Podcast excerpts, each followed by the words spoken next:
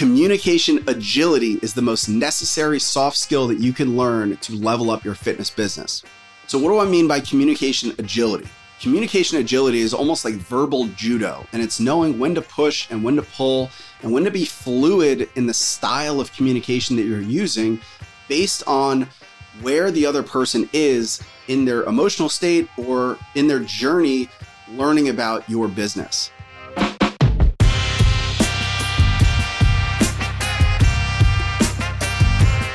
So, I'm going to specifically talk today about the communication agility needed when you're differentiating between marketing language and sales language. And just to use those terms in a really broad manner, when I talk about marketing language, I really mean the language that is used before they are a client of yours or before they have signed up for whatever specific thing you're trying to sell. What I mean by that is marketing language is still in play during parts of their journey with you as a client. Maybe there's a new program that you're launching. Maybe there's a referral program that you're running where you're trying to market the need for a referral. So it's a little bit nuanced when I talk about sales and marketing language, but I think as I go through, you're going to have a better understanding. Sales language is going to be in the one on one communication when you're selling them on what they need to believe in themselves to sign up. And make no mistake about it, every conversation is a sales conversation because you're either selling them on you being the uh, solution to their problem or you're selling them on them having the confidence in themselves to take part in it. So, I'm going to give you very specific and tactical language tricks that you can use in either marketing language and sales language. And you have to use that verbal judo to know when to adjust the approach that you take in communication. So, first, let's talk about marketing language. So, when you're marketing, you're typically speaking to people outside of in person communication. So, think about the state of mind that they're in. People are scrolling social media, they're reading their email, maybe they come across a video of yours or a billboard. They are usually in a safe space where they feel in total control over their behavior. So, they have this feeling of autonomy, which is very empowering.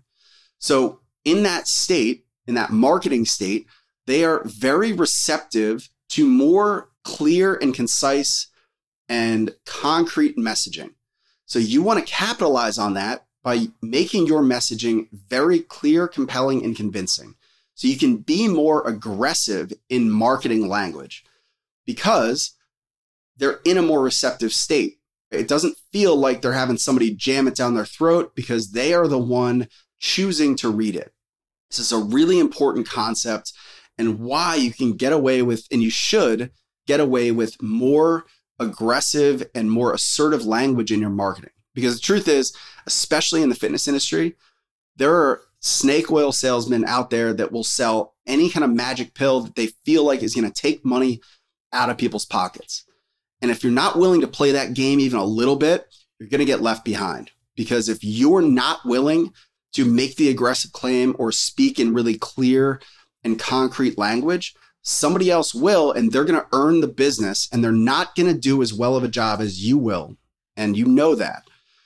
And the personal trainer graveyard is filled with trainers that can't get out of their own way and play the marketing messaging game.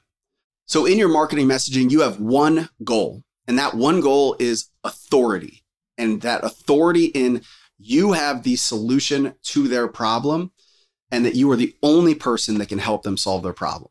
So, how do you establish that authority? So, I'm going to give you three tips for establishing authority in your messaging. So, the first one is avoid any wishy washy language, right? You want to speak in incredibly concise and concrete terms. So, you want to say, you will lose 10 pounds joining our program, period. End of statement. You don't want to use more nuanced and wishy-washy language like, well, it depends how hard you work or what you do outside the gym. Don't be afraid to be more aggressive in your statements because there are other people out there that are selling snake oil that are making those statements and you have to compete with them. So you want to avoid any wishy-washy language and I'm going to come back to that in a little bit. Number 2, speak incredibly confidently. If you follow this program, you will lose weight if you join this program, you will hit a PR within three weeks. that confidence is going to equate to people feeling, well, if he's that confident, he must be true. If he's speaking that confidently, he must be saying something that's true because he probably wouldn't speak that confidently if he wasn't really sure of it. And that's how you can use speaking with certainty and speaking with confidence to establish that authority.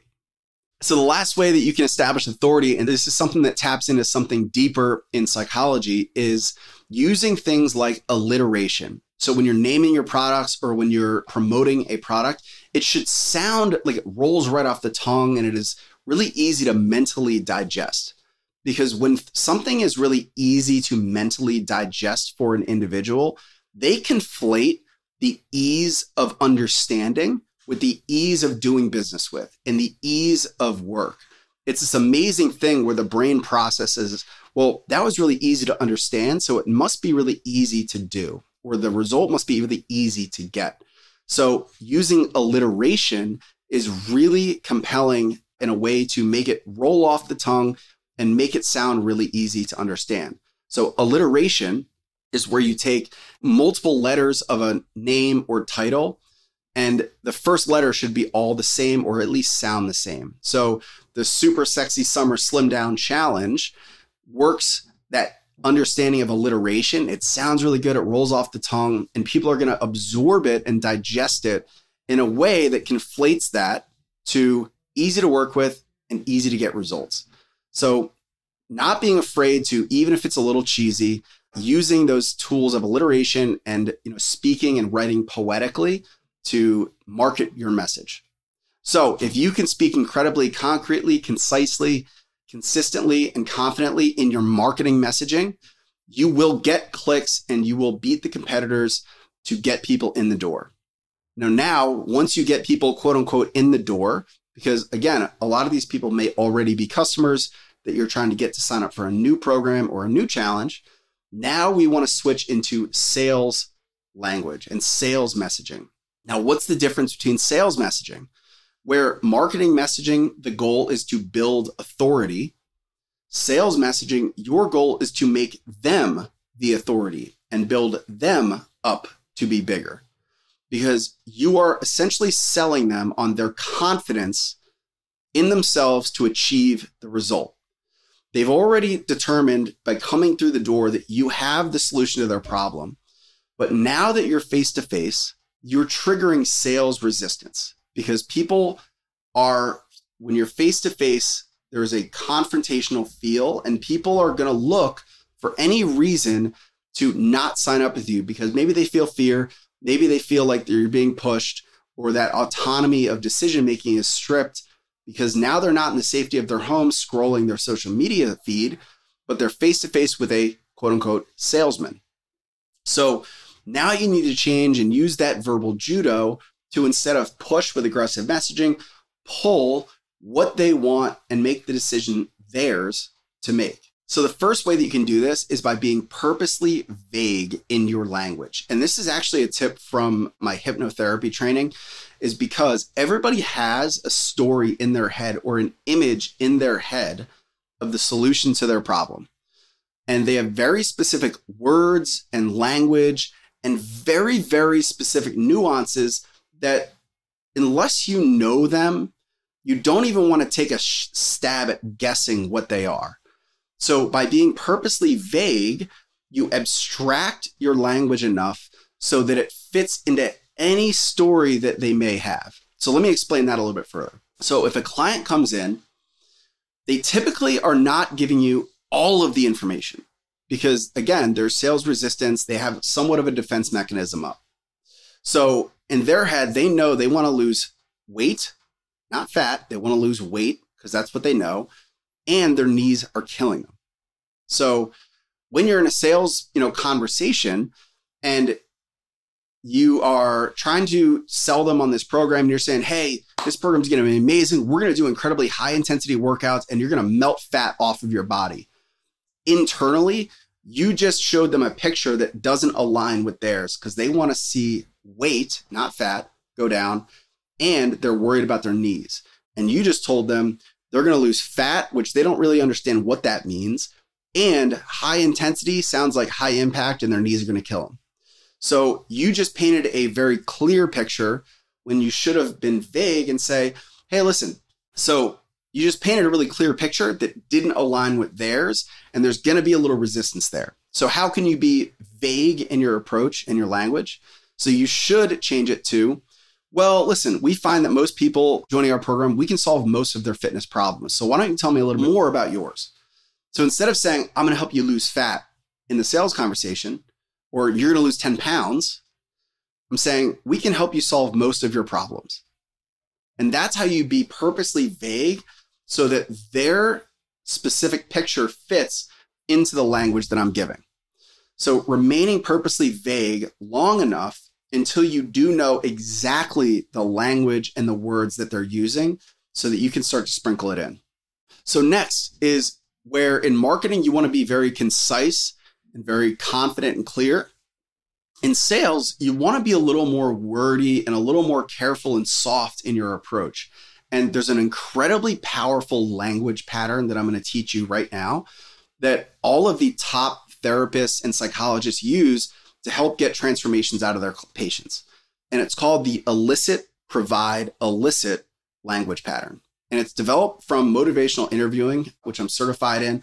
And the idea here is that you want to drip out information and bring them along as you give it. So the worst thing you can do with sales is to just vomit information at people and tell them, well, you're going to come in, you're going to lose this much weight, and you're going to do this, and this is what the workout's going to be like, and blah, blah, blah. Right? That's just going to trigger sales resistance. Elicit, provide, elicit is the framework of ask permission to sell or to give information, provide the information, and then ask if they're following or ask if they have questions. So it sounds like this. Well, it sounds like this may help solve your problems. Do you mind if I tell you a little bit about our program? That's eliciting permission. They say yes.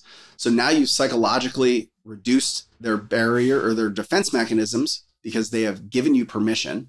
And you just say, well, listen, most people do our personal training program two days a week. Does that sound reasonable for you? So you dripped out a tiny bit of information and now you're asking if they're following, right? I didn't give a two days a week personal training, meal prepping, body composition scans, accountability, all this. That's way too much.